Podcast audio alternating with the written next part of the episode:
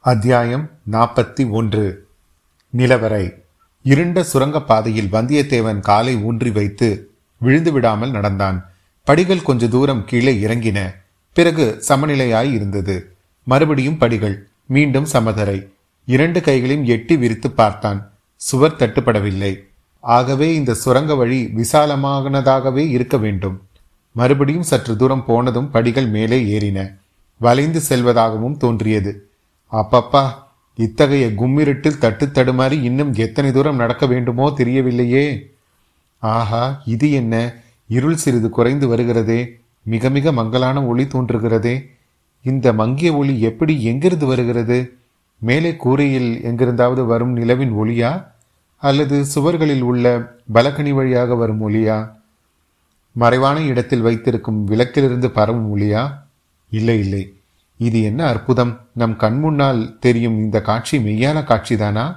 அல்லது நமது மூளை கலங்கியதால் ஏற்பட்ட தோற்றமா? அது ஒரு விசாலமான மண்டபம். கல்லை குடைந்து எடுத்து அமைத்த நிலவரை மண்டபம். அதனாலே தான் தலையை இடித்துவிடும் போல் அவ்வளவு தாழ்வாக சமமட்டமாக மேல்தளம் அமைந்திருந்தது. அந்த நிலவரையில் குடிகொண்டுள்ள மங்கிய நில ஒளி வெளியிலிருந்து வருவது அல்ல. கூரை வழியாகவோ பலகனி வழியாகவோ வருவதும் அல்ல. ஆங்காங்கே அந்த நிலவரையில் குப்பல் குப்பலாகவும் சில இடங்களில் பரவலாகவும் வருகிறது. ஆ அப்படி நிலவொளி வீசும் அப்பொருள்களில் எத்தனை பொருள்கள்?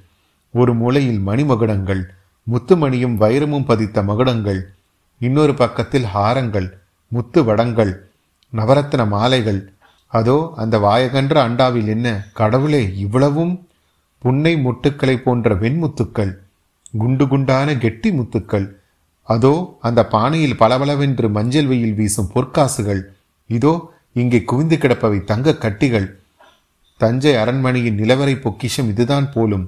தான் அதிகாரி பழுவேட்டரையரின் மாளிகையொட்டி இந்த இருள் மாளிகையும் அதில் இந்த பொக்கிஷ நிலவரையும் இருப்பதில் வாய்ப்பில்லை அல்லவா? அம்மம்மா இந்த நிலவரையில் நாம் வந்து சேர்ந்தோமே. பாக்யலட்சுமியுடன் அதிர்ஷ்ட தேவதையும் சேர்ந்தல்லவா நம்ம இங்கே கொண்டு வந்து சேர்த்திருக்கிறார்கள். எப்படிப்பட்ட அதிசயமான அபூர்வமான ரகசியத்தை நம்முடைய முயற்சி ஒன்றுமே இல்லாமல் நாம் தெரிந்து கொண்டோம். இதை எப்படி பயன்படுத்துவது? பயன்படுத்துவது அப்புறம் இருக்கட்டும். இங்கிருந்து போவதற்கே மனம் வராது போல இருக்கிறதே. இங்கே சுற்றி சுற்றி கொண்டிருக்கலாம் போல தோன்றுகிறதே. இங்கேயே இருந்தால் பசிதாகம் தெரியாது. உறக்கம் அருகிலும் அணுகாது. நூறு வருஷங்களாக சோழ நாட்டு வீர சைன்யங்கள் அடைந்த வெற்றிகளின் பலன்கள் எல்லாம் இங்கே இருக்கின்றன. நவநிதி என்று சொல்வார்களே அவ்வளவும் இங்கே இருக்கிறது. குபேரனுடைய பொக்கிஷத்தையும் தோற்கடிக்கும் செல்வ களஞ்சியம் இங்கே இருக்கிறது. இதை விட்டு விட்டு எதற்காக போக வேண்டும்? வந்தியத்தேவன் அந்த நிலவரையில் சுற்றி சுற்றி வந்தான். ஒரு மூலையில் கிடந்த மணிமகனங்களை தொட்டு பார்த்தான். இன்னொரு பக்கத்தில் கிடந்த ரத்னஹாரங்களை கையில் எடுத்து பார்த்தான். அவற்றை போட்டுவிட்டு இன்னொரு பக்கம் சென்று செப்பு பானையில் நிறைந்திருந்த முத்துக்களை கைகளை விட்டு அலைந்தான். வேறு ஒரு பானையில் கையை விட்டு பொற்காசுகளை அள்ளி தெரித்தான் ஒரு மூலையில் தரையில் பளபளவென்று ஏதோ பரவலாக ஜொலிப்பதைக் கண்டு அங்கே சென்றான். முதலில் அது என்னவென்றே தெரியவில்லை. பிறகு குனிந்து உற்று பார்த்தான். ஐயோ ஆண்டவனே அது ஒரு எலும்புக்கூடு. ஒரு காலத்தில் சதையும் இரத்தமும் தோலும் உரோமுமாய் மூக்கும் மொழியுமாய் கண்ணும் காதுமாய் இருந்த மனித உடலின் எலும்புக்கூடு. ஆ இந்த எலும்புக்கூடு அசைகிறதே உயிர் பெற்று எழுகிறதே பொற்காசுகளைப் போலவே சத்தமிடுகிறதே நமக்கு ஏதோ செய்தி சொல்ல எழுந்திருப்பது போல் தோன்றுகிறதே வள்ளுவரனுடைய உடம்பிலிருந்து ஒவ்வொரு ரோமமும் குத்தி கொண்டு நின்றது. தனக்கு பைத்தியம்தான் பிடித்து விட்டது என்று நினைத்தான். சீச்சி எலும்பு கூடி எழுந்திருக்கவில்லை. அதற்குள்ளே இருந்து ஒரு பெருச்சாலி ஓடி வருகிறது. நம் காலின் மீது விழுந்து ஓடுகிறது. ஆம் இப்போது பார்த்தால் எலும்புக்கூடு தரையிலே தான் விழுந்து கிடக்கிறது. ஆனால் அது நமக்கு ஒரு செய்தி சொல்கிறது என்பது உண்மை. ஓடிப்போ இங்கே தாமதியாதே. நானும் உன்னை போல் உடல் படைத்த மனிதனாய் இருந்தேன். இங்கு வந்து அகப்பட்டு கொண்டேன். இங்கேயே மாண்டு மடிந்தேன். இப்போது எலும்பு கூடாய் கிடக்கிறேன். ஓடிப்போ என்று அது நம்மை எச்சரிக்கிறது. இங்கிருந்து உடனே தப்பி சென்றோமோ பிழைத்தோம். இல்லாவிட்டால் அதோ கதிதான். அந்த மனிதனுக்கு ஏற்பட்ட கதிதான். வந்தியத்தேவன் அந்த நிலவரையிலிருந்து வெளியேற எண்ணினான். ஆனால் வெளியேறும் வழிதான் தெரியவில்லை. வந்த வழியை கண்டுபிடிக்க முடியவில்லை. நிலவரையின் ஓரமாக எங்கே போனாலும் இருள் என்னும் பூதம் வாயை பிளந்து கொண்டிருந்தது. கீழே பார்த்தால் அதல பாதாள படுகுழியாய் தோன்றியது. ஏறி வந்த படிக்கட்டு எங்கேயோ ஓரிடத்தில் இருக்கத்தான் வேண்டும். அதை கண்டுபிடிக்க வந்தியத்தேவன் மேலும் முயன்றான். தேடி தேடி அலைந்தான். அப்படி அலையும் போது ஓரிடத்தில் சுவர் ஓரமாக ஒரு குப்பல் தங்க காசுகள் கிடப்பதை கண்டான். அந்த குப்பலின் மீது ஏதோ வலை பின்னியது போல் இருந்தது. உற்று பார்த்தபோது அக்குவியலின் பேரில் சிலந்தி வலை கட்டியிருப்பதாக தெரிந்தது. சிலந்தியின் வலை அவனது சிந்தனையை தூண்டியது. பெரியோர்கள் மண்ணாசை பொன்னாசை பெண்ணாசைகளை சிலந்தி வலைக்கு ஒப்பிட்டிருக்கிறார்கள். வலையை விரித்து கொண்டு சிலந்தி காத்திருக்கிறது. எங்கிருந்தோ பறந்து வந்த ஈ அதில் அகப்பட்டுக் கொள்கிறது. பிறகு சிறிது சிறிதாய் சிலந்தி ஈயை இழுத்து விழுங்குகிறது. மூன்று வித ஆசைகளும் அப்படிதான். மனிதன் வழி தவறி சென்று அந்த ஆசை வலைகளில் விழுந்து அகப்பட்டுக் கொள்கிறான். அப்புறம் மீளுவதே இல்லை. மண்ணாசை பெண்ணாசை பொன்னாசை ஆகிய மூன்று ஆசைகளின் இயல்பையும் அன்று ஒரே நாளில் நாம் அனுபவித்தாகிவிட்டது. நந்தினி என்னும் பழுவூர் இளையராணி தன்னுடைய வலையில் நம்மை அகப்படுத்த பார்த்தாள். பழைய வானர்குல ராஜ்யத்தை அடையலாம் என்னும் மண்ணாசையும் காட்டினாள். கடைசியாக இங்கே இந்த பயங்கரமான பொன்னாசை பூதம் நம்மை அடியோடு விழுங்க பார்க்கிறது. முதலாவது இரண்டாவிலிருந்து தப்பினோம். இந்த மூன்றாவது அபாயத்திலிருந்தும் தப்ப வேண்டும். நமக்கு எதற்காக இந்த வம்பெல்லாம்? ராஜ்யம் எதற்கு? செல்வம் எதற்கு? பெண்களின் கூட்டுறவுதான் எதற்காக? வானத்தை கூரையாக பெற்ற அகண்டமான பூமியே நமது அரண்மனை. யாதும் ஊரே யாவரும் கேளுர் என்று பண்டை தமிழ்நாட்டு பெரியோர்கள் சொல்லியிருக்கிறார்களே. எல்லா ஊரும் நம்முடைய ஊர்தான். எல்லா மனிதர்களும் நம்முடைய உறவினர்கள்தான். ஊர் ஊராக போக வேண்டியது. புதுவெள்ளம் பொங்கி வரும் நதிகளையும் புதிய இலைகள் துளிர்த்து விளங்கும் மரங்களையும் பல வர்ண பட்சிகளையும் மகான்களையும் மயில்களையும் மலைகளையும் மலைகளின் சிகரங்களையும் வானத்தையும் மேகத்தையும் கடலையும் கடல் அலைகளையும் பார்த்து கழிக்க வேண்டியது. பசிக்கு உணவு கிடைக்கின்ற இடத்திலே உண்ண வேண்டியது உறக்கம் வந்த இடத்தில் உறங்க வேண்டியது. ஆஹா இது அல்லவோ இன்ப வாழ்க்கை. எளிதில் கிடைக்கக்கூடிய இத்தகைய ஆனந்த வாழ்க்கையை விட்டுவிட்டு தொல்லைகளும் சூழ்ச்சிகளும் ஆசைகளும் அபாயங்களும் நிறைந்த வாழ்க்கையை ஏன் மேற்கொள்ள வேண்டும்? எப்படியாவது இந்த நிலவரையை விட்டு இப்போது வெளியேறிவிட்டால் போதும். பிறகு இந்த இருள் மாளிகையையும் தஞ்சாவூர் கோட்டையும் விட்டு வெளியேறிவிட வேண்டும். பின்னர் இத்தகைய தொல்லைகளிலிருந்து என்றைக்கும் அகப்பட்டு கொள்ளவே கூடாது. ஆஹா கதவு திறந்து மூடும் ஓசை மறுபடியும் காலடி ஓசை. இன்றைய இரவின் அதிசயங்களுக்கு ஒரு முடிவே கிடையாது போலும். அதிசயங்களுக்கும் அளவில்லை பயங்கரங்களுக்கும் எல்லை இல்லை. இம்முறை வெகு தூரத்திலிருந்து அந்த காலடி சத்தங்கள் கேட்டன. இரண்டு பக்கங்களிலிருந்து வருவதாய் தோன்றியது. வந்தியத்தேவன் காது கொடுத்து கவனமாய் கேட்டான். பொக்கிஷ நிலவரையில் நாலாபுரம் சூழ்ந்திருந்த இருளை கிழித்து கொண்டு பார்ப்பவனைப் போல் உற்று பார்த்தான். சிறிது நேரத்துக்கெல்லாம் அவன் பார்த்தது போலவே அபூர்வமான காட்சியை கண்டான். கூத்து மேடையிலிருந்து மிக தொலைவில் உட்கார்ந்திருப்பவனுக்கு மேடையில் தோன்றும் காட்சிகள் எப்படி இருக்குமோ அப்படி இருந்தது வந்தியத்தேவன் அப்போது கண்ட காட்சி.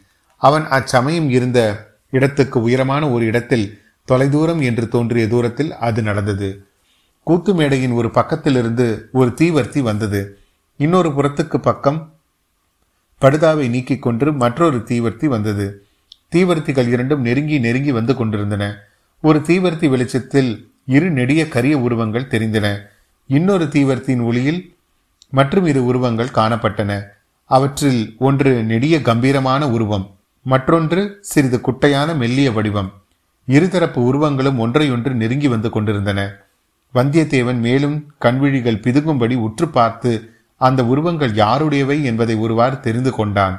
இடது பக்கத்திலிருந்து வந்த இரு உருவங்கள் மதுராந்தக தேவரை அழைத்து சென்ற கந்தமாறனும் காவலனும். வலது புறத்திலிருந்து வந்த உருவங்கள் பெரிய பழுவேட்டரையரும் அவருடைய இளையராணி நந்தினி தேவியும். இந்த இரு கோஷ்டியரும் சந்திக்கும் போது என்ன நடக்கும்? ஏதாவது விபரீதம் நடக்குமா? அல்லது ஒருவருக்கொருவர் வழிவிட்டு கொண்டு சாவதானமாக போய்விடுவார்களா? வந்தியத்தேவன் அந்த பரபரப்பில் மூச்சு விடுவதை கூட நிறுத்தி கொண்டு அத்தனை கவனமாய் பார்த்து கொண்டிருந்தான். இரு கோஷ்டியரும் சந்தித்தார்கள். அவர்கள் தடுமாறி தயங்கி நின்றதிலிருந்து இரு சாரருக்கும் அச்சந்திப்பு வியப்பையும் திகைப்பையும் அளித்திருக்க வேண்டும் என்று தோன்றியது. ஆனால் விபரீதம் ஒன்றும் நேர்ந்து விடவில்லை. பழுவேட்டரையர் கந்தமாறனை பார்த்து ஏதோ கேட்டார். அதற்கு கந்தமாறன் ஏதோ விடை சொன்னான். கேள்வியும் விடையும் என்னவென்பது வந்தியத்தேவன் காதில் விழவில்லை. பிறகு பழுவேட்டரையர் கையினால் சமிங்கை செய்து சுரங்க வழியின் படிக்கட்டை சுட்டி காட்டினார். கந்தமாறன் அவரை பணிவுடன் வணங்கினான். வணங்கிவிட்டு படிக்கட்டில் இறங்கினான். அவனுக்கு பின் கையில் தீவர்த்தியுடன் வந்த காவலனை பார்த்து பழுவேட்டரையர் ஏதோ சமிங்கை செய்தார். அவனும் மறுமொழி சொல்லாமல் ஒரு கையினால் வாயை பொத்திக்கொண்டு வணங்கினான். பிறகு கந்தமாறனை தொடர்ந்து படிக்கட்டில் இறங்கினான். பழுவேட்டரையரும் இளையராணியும் இடது பக்கம் நோக்கி சென்றார்கள். நிழலாட்டத்தையும் பொம்மலாட்டத்தையும் ஒத்த மேற்கூறிய நிகழ்ச்சிகள் எல்லாம் சில கண நேரத்தில் நடந்துவிட்டன. இவ்வளவும் சுரங்க வழியில் இறங்கும் படிக்கட்டின் அருகில் நிகழ்ந்தன என்பதை வந்தியத்தேவன் கவனித்துக் கொண்டான். ஆஹா நாம் வழியில் எங்கும் நில்லாமல் இந்த நிலவரையில் வந்து சுற்றி சுழன்று கொண்டிருந்தது எவ்வளவு நல்லதாய் போயிற்று. நாம் மட்டும் அந்த இரு கோஷ்டிக்கு நடுவில் அகப்பட்டு கொண்டிருந்தால் நம் கதி என்னவாயிருக்கும்? ஏதோ அந்த மட்டுக்கு பிழைத்தோம். தப்பித்துக் கொள்ள வழி என்ன? கந்தமாறன் மதுராந்தக தேவரை அழைத்து வந்த சுரங்க வழியில் திரும்பி செல்கிறான் என்பதில் ஐயமில்லை. அந்த வழியிலிருந்து நாம் சிறிது விலகி இந்த பொக்கிஷ நிலவரைக்கு வந்திருக்க வேண்டும். இப்போது கந்தமாறன் போகும் வழியை தொடர்ந்து சென்றால் எப்படியும் வெளியேறும் வாசலை கண்டு கொள்ளலாம் பிறகு ஏதேனும் உபாயம் செய்து தப்பிக்கலாம். அப்படி அவசியம் நேர்ந்தால் கந்தமாறனிடமே உதவி கேட்கலாம். இல்லாவிட்டால் அவனையும் அந்த காவலனையும் ஒரு கை பார்த்துவிட்டு தப்பி செல்லலாம். எனவே கந்தமாறனை இப்போது பின்தொடரலாம். முதலில் தீவர்த்தி வெளிச்சம் நிலவரைக்கு அருகில் வருவது போல் இருந்தது. வந்தியத்தேவன் மூச்சை பிடித்து கொண்டு நின்றான். பிறகு அவ்வெளிச்சம் அகன்று செல்வது போல் இருந்தது. அதற்குள் வந்தியத்தேவன் சுற்றுமுற்றும் பார்த்தான். அந்த நிலவரைக்குள் பிரவேசித்த படிக்கட்டு எது என்பதை அறிந்து கொண்டான். அதன் வழியாய் கீழே இறங்கி மீண்டும் மேலேறினான். தீவர்த்தி வெளிச்சத்தை விட்டுவிடாமல் அதிகமாகவும் நெருங்காமல் காலடி ஓசை கேட்காதபடி மெதுவாக அடி வைத்து நடந்து சென்றான். வளைந்தும் நெளிந்தும் சுற்றியும் சுழன்றும் ஏறியும் இறங்கியும் சென்ற அந்த சுரங்கப்பாதையில் பாதையில் நாமாக இருளில் நடந்து வழி கண்டுபிடித்து போவது எவ்வளவு அசாத்தியமான காரியம்! வாழ்க கந்தமாறன்! அவன் இப்போது தன்னை அறியாமல் தனக்கு செய்திருக்கும் உதவிக்கு எப்போதும் என்ன கைமாறு செய்ய போகிறோம்? அதற்கு ஒரு சந்தர்ப்பம் அவ்வளவு சீக்கிரத்திலேயே கிடைக்கும் என்று வந்தியத்தேவன் எண்ணவே இல்லை. சுரங்கப்பாதையின் கதவு வந்துவிட்டது. எதிரில் ஒரு பெருஞ்சுவர் தெரிந்தது. அதில் ஒரு வாசலோ கதவோ இருக்கும் என்று யாரும் கருத முடியாது. ஆயினும் இருக்கத்தான் வேண்டும். சுரங்கப்பாதைக்கு ஒரு ரகசிய வாசல் இருந்தே தீர வேண்டும் அல்லவா? காவலன் தன் வலது கையில் இருந்த தீவர்த்தியை இடது கைக்கு மாற்றிக்கொள்கிறான் வலது கையினால் சுவரில் ஓரிடத்தில் கை வைத்து ஏதோ செய்கிறான். திருகாணியை திருகுவது போல் திருகுகிறான். சுவரில் மெல்லிய கோடு போல் ஒரு பிளவு தோன்றுகிறது. அப்பிளவு வர வர பெரிதாய் வருகிறது. ஒரு ஆள் நுழையும்படியான பிளவு ஆகிறது. காவலன் ஒரு கையினால் அதை சுட்டி காட்டுகிறான். கந்தமாறன் அவனிடம் ஏதோ சொல்லிவிட்டு சுவரில் தோன்றிய பிளவில் ஒரு காலை வைக்கிறான். ஒரு கால் இன்னும் சுரங்க பாதையிலேயே தான் இருக்கிறது. இப்போது அவனுடைய முதுகு பிரதேசம் முழுவதும் புலனாகிறது. அறையில் சொருகியிருந்த கூறிய வளைந்த சிறு கத்தியை எடுக்கிறானே? கடவுளே! கந்தமாறனுடைய முதுகில் ஓங்கி குத்தி விட்டானே படுபாதகன் ஒருவனுடைய பின்னால் இருந்து முதுகில் குத்தும் சண்டாளன் வந்தியத்தேவன் தான் ஒதுங்கி நின்று கொண்டிருந்த இடத்திலிருந்து வெளிவந்தான். ஒரே பாய்ச்சலாய் பாய்ந்தான். அந்த சத்தத்தை கேட்டு காவலன் திரும்பினான். தீவர்த்தியின் ஒளி வந்தியத்தேவனின் கோபாவேச முகத்தில் விழுந்தது. அத்தியாயம் நாற்பத்தி ஒன்று நிறைவுற்றது. அத்தியாயம் நாற்பத்தி இரண்டு. நட்புக்கு அழகா. வந்தியத்தேவனுடைய முதல் எண்ணம் எப்படியாவது கந்தமாறனை காப்பாற்ற வேண்டும் என்பதுதான். ஆனால் அவனை காப்பாற்றும் பிரயத்தனம் முதலில் செய்தால் அவனுடைய கதிதான் நமக்கும் ஏற்படும். ஆகையால் இந்த கொடூர காவலனை முதலில் சரிப்படுத்த வேண்டும்.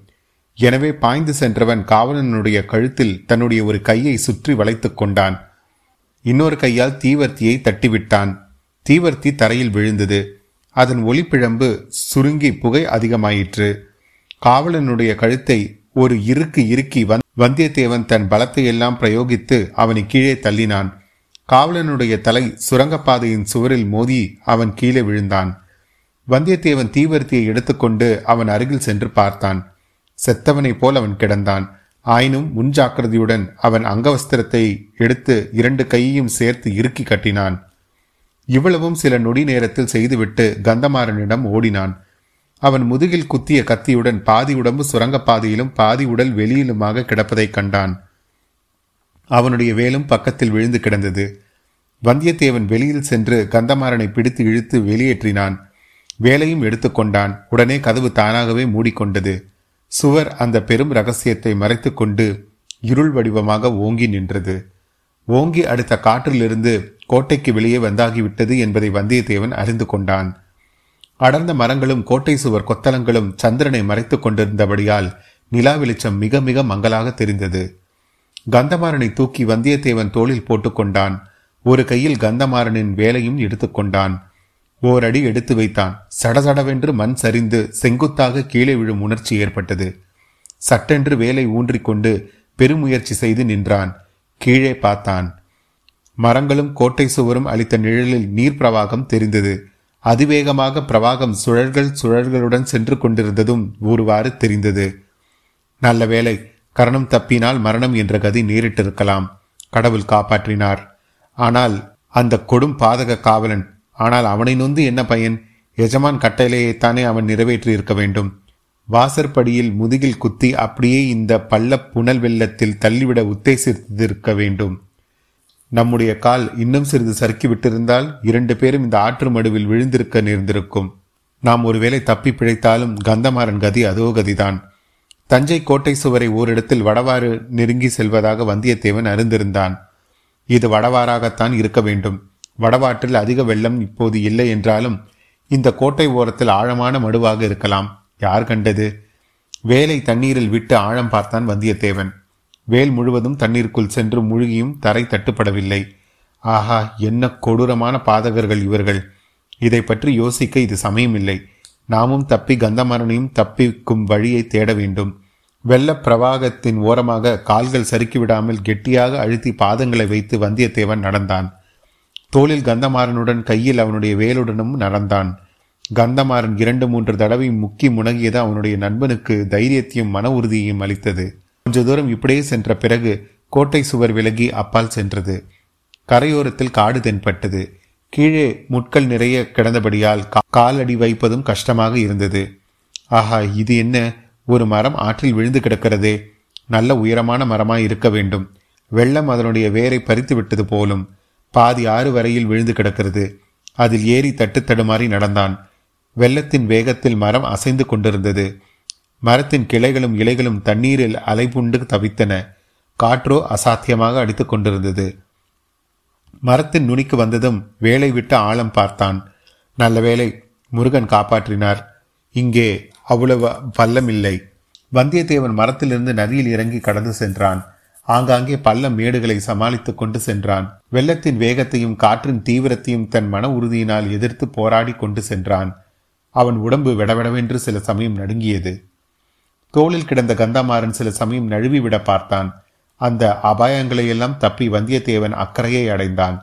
கொஞ்ச தூரம் இடுப்பு வரை நனைந்த ஈரத்துணியுடன் ஆஜானுபாகுவான கந்தமாறனுடைய கனமான உடலை தூக்கி கொண்டு தள்ளாடி சென்ற பிறகு மரநிழலில் சிறிது இடைவெளி ஏற்பட்ட ஓரிடத்தில் கந்தமாறனை கீழே மெதுவாக வைத்தான்.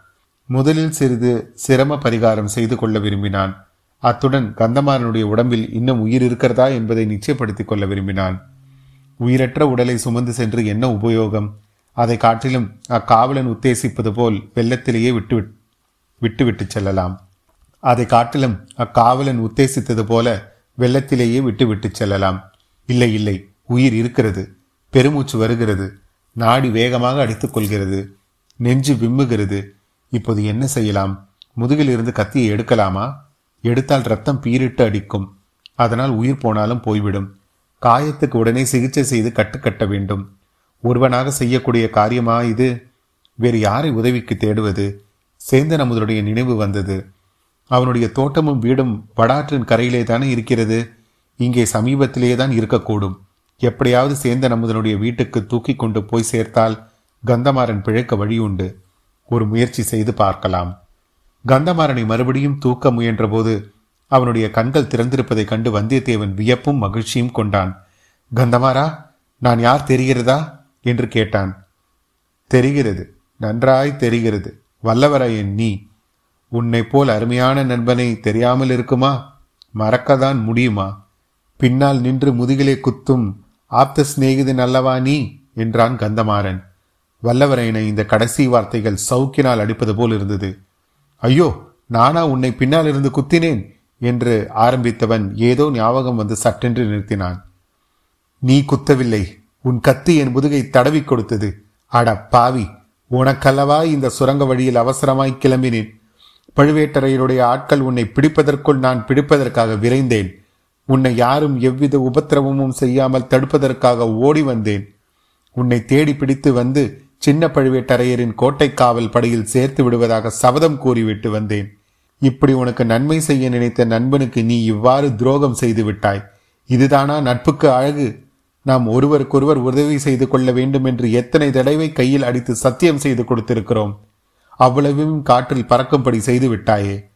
இந்த சோழ நாட்டு ராஜாங்கத்தில் நடக்கப் போகும் ஒரு பெரிய மாறுதலை பற்றி உனக்கு சொல்லி எச்சரிக்கை எண்ணியிருந்தேனே. அடடா இனி இந்த உலகத்தில் யாரைதான் நம்புவது? என்று சொல்லி கந்தமாறன் மறுபடியும் கண்களை மூடினான். இவ்வளவு அதிகமாகவும் ஆத்திரமாகவும் பேசியது அவனை மீண்டும் மூர்ச்சையடையும்படி செய்திருக்க வேண்டும். நம்புவதற்கு மனிதர்களாய் இல்லை பழுவேட்டரையர்களை நம்புவது என்று வந்தியத்தேவன் முணுமுணுத்தான். ஆயினும் அவனுடைய கண்களில் கண்ணீர் துளிர்த்தது. தான் சொல்ல எண்ணியதை சொல்லாமல் விட்டதே நல்லது என்று எண்ணிக்கொண்டான். கந்தமாறனுடைய உடலை மறுபடி தோளில் தூக்கி போட்டுக்கொண்டு நடக்கலுற்றான். இரவில் மலரும் பூக்களின் நறுமணம் குபீர் என்று வந்தது. சேந்தனமுதனுடைய வீடு சமீபத்தில் தான் இருக்க வேண்டும் என்று அவன் எண்ணியது வீண் போகவில்லை. விரைவில் தோட்டம் வந்தது. ஆனால் அந்த தோட்டம் முதலாவது நாள் பார்ப்பதற்கும் இன்று பார்ப்பதற்கும் எவ்வளவு வித்தியாசம். அனுமர் அழித்த அசோகவனத்தையும் வானரங்கள் அழித்த மதுவனத்தையும் அத்தோட்டம் ஒத்தி இருந்தது ஆஹா தன்னை தேடிக்கொண்டு பழுவேட்டரையரின் நாட்கள் இங்கே வந்திருக்கிறார்கள் போலிருக்கிறது. வந்தவர்கள் இத்தகைய அக்கிரமங்களை செய்துவிட்டு போயிருக்கிறார்கள்.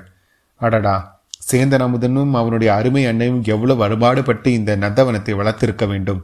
அவ்வளவும் பாழாய் போய்விட்டதே. நந்தவனம் அழிந்ததில் அனுதாபம் சற்றென்று விலகியது. தன்னுடைய அபாயகரமான நிலைமை நினைவுக்கு வந்தது.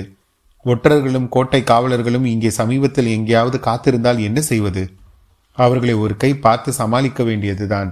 நல்ல வேளையாக இதோ நமது குதிரை. கட்டிய மரத்திலேயே இன்னும் இருக்கிறது. ஒருவேளை தன்னை பிடிப்பதற்காக அதை விட்டு வைத்திருக்கிறார்களோ? எப்படி இருந்தாலும் என்ன செய்ய முடியும்? இவனை இக்குடிசலில் உள்ள நல்ல மனிதர்களிடம் ஒப்பித்துவிட்டு குதிரையில் ஏறி தப்பிவிட வேண்டியதுதான். இங்கே புறப்படும் குதிரை பழையாறை போய்தான் நிற்க வேண்டும். மெல்ல மெல்ல அடிமேல் அடி வைத்து நடந்து குடிசை வாசலை அடைந்தான். வாசல் திண்ணையில் படுத்திருந்த சேந்தன் அமுதனை தட்டி எழுப்பினான். தூக்கி வாரி போட்டுக்கொண்டு எழுந்த அமுதனுடைய வாயை பொத்தினான். பிறகு மெல்லிய குரலில் சொன்னான் தம்பி நீதான் எனக்கு உதவி செய்ய வேண்டும். பெரிய சங்கடத்தில் அகப்பட்டு கொண்டிருக்கிறேன். இவன் என் அருமை சிநேகிதன் கடம்பூர் சம்பூரையர் மகன் கந்தமாறன். நான் வரும் வழியில் யாரோ இவனை முதுகில் குத்தி போட்டிருக்கிறார்கள். எடுத்து வந்தேன் என்றான். படுபாவிகள் முதுகிலை குத்தியிருக்கிறார்களே எப்பேற்பட்ட சுத்த வீரர்கள் என்றான் அமுதன்.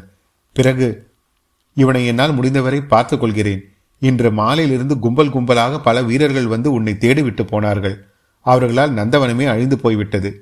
போனாலும் போகட்டும் நீ தப்பி பிழைத்தால் சரி. நல்ல வேலையாக உன் குதிரையை அவர்கள் விட்டுவிட்டு போயிருக்கிறார்கள். குதிரையில் ஏறி உடனே புறப்படு. அப்படிதான் என் உத்தேசமும். ஆனால் இவன் உயிரை காப்பாற்ற ஏதேனும் செய்ய வேண்டும். அதை பற்றி உனக்கு என்ன கவலை? என் தாயாரி மாதிரி விஷயங்களில் கைத்தேர்ந்தவள் காயங்களுக்கு சிகிச்சை செய்ய அவளுக்கு நன்றாய் தெரியும் என்று சொல்லி சேந்தன் அமுதன் குடிசையின் கதவை லேசாக இரண்டு தட்டு தட்டினான். உடனே கதவு திறந்தது. சேந்தன் அமுதனுடைய அன்னை வாசற்படியில் நின்றாள். கந்தமாறனை இருவருமாய் தூக்கி கொண்டு போய் உள்ளே கூடத்தில் போட்டார்கள். கைவிளக்கின் வெளிச்சத்தில் சேந்தன் அமுதன் தன் அன்னையுடன் சமங்கினால் பேசினான். அதை அவள் நன்கு அறிந்து கொண்டதாக தெரிந்தது. கந்தமாறனை உற்று பார்த்தாள். முதுகில் சொருகியிருந்த கத்தியை பார்த்து பிறகு உள்ளே போய் சில பச்சிலை தழைகளையும் பழந்துணியையும் எடுத்து கொண்டு வந்தாள். இருவரையும் நிமிர்ந்து பார்த்தாள். கந்தமாறனை சேந்தன் அமுதன் இருக்க பிடித்து கொண்டான். முதுகில் இத்தனை நேரமாய் நீட்டுக் கொண்டிருந்த கத்தியை வல்லவரையன் பலம் கொண்டு இழுத்து வெளியேற்றினான். ரத்தம் குபீர் என்று வெளியிட்டு பாய்ந்தது. உணர்ச்சியற்ற நிலையில் கந்தமரன் ஓ என்று கத்தினான். வந்தியத்தேவன் அவனது வாயை பொத்தினான். காயத்தை சேந்தன் அமுதன் அமுக்கி பிடித்துக் கொண்டான். அமுதனுடைய அன்னை அப்பச்சிலை தழைகளை காயத்தில் வைத்து கட்டினாள். கந்தமாறன் மறுபடியும் முணங்கினான் தூரத்தில் திடுதிடுவென்று மனிதர்கள் ஓடி வரும் சத்தம் கேட்டது. போ போ சீக்கிரம்! என்றான் அமுதன். இரத்தக்கரை படிந்த கத்தியையும் வேலையும் கையில் எடுத்துக்கொண்டான் வந்தியத்தேவன். புறப்பட்டவன் தயங்கி நின்று தம்பி நீ என்னை நம்புகிறாயா? என்று கேட்டான். நான் கடவுளை நம்புகிறேன். உன்னிடம் பிரியம் வைத்திருக்கிறேன். எதற்காக கேட்டாய்? எனக்கு ஒரு உதவி செய்ய வேணும். இந்த பக்கத்தில் எனக்கு அவ்வளவாக வழி தெரியாது. அவசரமாய் பழைய அறைக்கு போக வேண்டும். குந்தவை பிராட்டிக்கு முக்கியமான செய்தி ஒன்று கொண்டு போக வேண்டும். கொஞ்ச தூரம் வழிகாட்டுவதற்கு வருகிறாயா? உடனே சேந்தன் அமுதன் தன் அன்னையிடம் இன்னும் ஏதோ ஜாடையாக சொன்னான். இதிலெல்லாம் அவள் அதிக வியப்படைந்ததாக தோன்றவில்லை. போய் வரும்படி சமங்கையினால் தெரிவித்தாள். காயம் பட்டவனை தான் கவனித்துக் கொள்வதாகவும் ஜாடை காட்டினாள். சேந்தனும் தேவனும் புறப்பட்டுச் சென்றார்கள். முதலில் தேவனும் பின்னால் சேந்தனும் குதிரை மேல் ஏறிக்கொண்டார்கள் குதிரையின் சத்தம் கேளாதபடி மெதுவாக செலுத்தினான் வந்தியத்தேவன். சற்று தூரம் போன பிறகு தட்டிவிட்டான். குதிரை பாய்ச்சலில் பித்து கொண்டு சென்றது. குதிரை புறப்பட்ட அதே நேரத்தில் ஐந்தாறு வீரர்கள் குடிசைக்கு வந்து சேர்ந்தார்கள். கதவை தடதடவென தட்டினார்கள். அமுதனின் தாய் கதவை திறந்தாள். வாசற்படியில் நின்றாள். இங்கே என்னமோ கூச்சல் கேட்டதே அது என்ன? என்று இறைந்தான் ஒரு வீரன். அமுதனின் அன்னை ஏதோ உளறி குளறினாள். இந்த செவிட்டு ஊமையிடம் பேசி என்ன பயன்? உள்ளே போய் பார்க்கலாம் என்றான் ஒருவன். இவள் வழிமறித்து கொண்டு நிற்கிறாளே. அந்த பூக்குடை பையன் எங்கே போனான்? ஊமையை தள்ளிவிட்டு உள்ளே நுழையுங்களடா. சேந்தன் அமுதனுடைய தாயார் மேலும் ஊமை பாஷையில் ஏதேதோ கத்தினாள். தன்னை தள்ள முயன்ற வீரனை அவள் தள்ளிவிட்டு கதவை தாளிட பார்த்தாள். நாலைந்து பேராக கதவை பிடித்து தள்ளி சாத்த முடியாதபடி செய்தார்கள். அமுதனுடைய தாய் இன்னும் உரத்த கூச்சல் புலம்பலுடன் திடீரென்று கதவை விட்டாள். இரண்டு மூன்று பேர் கீழே உருட்டி அடித்து கொண்டு விழுந்தார்கள். மற்றவர்கள் அவர்களை மிதித்து கொண்டு உள்ளே புகுந்தார்கள். ஆள் இங்கே இருக்கிறான் என்று ஒருவன் கத்தினான். அகப்பட்டு கொண்டானா? என்றான் இன்னொருவன். ஓடப்போகிறான் பிடித்து கட்டி போடுங்கள் என்றான் இன்னொருவன். ஊமை மேலும் புலம்பினாள். ஒரே இரத்த விளறையாக இருக்கிறதே என்றான் இன்னொருவன். ஊமை கைவிளக்கை தூக்கி பிடித்து கீழே கிடந்தவனை சுட்டி காட்டி பே பே பே என்றாள்.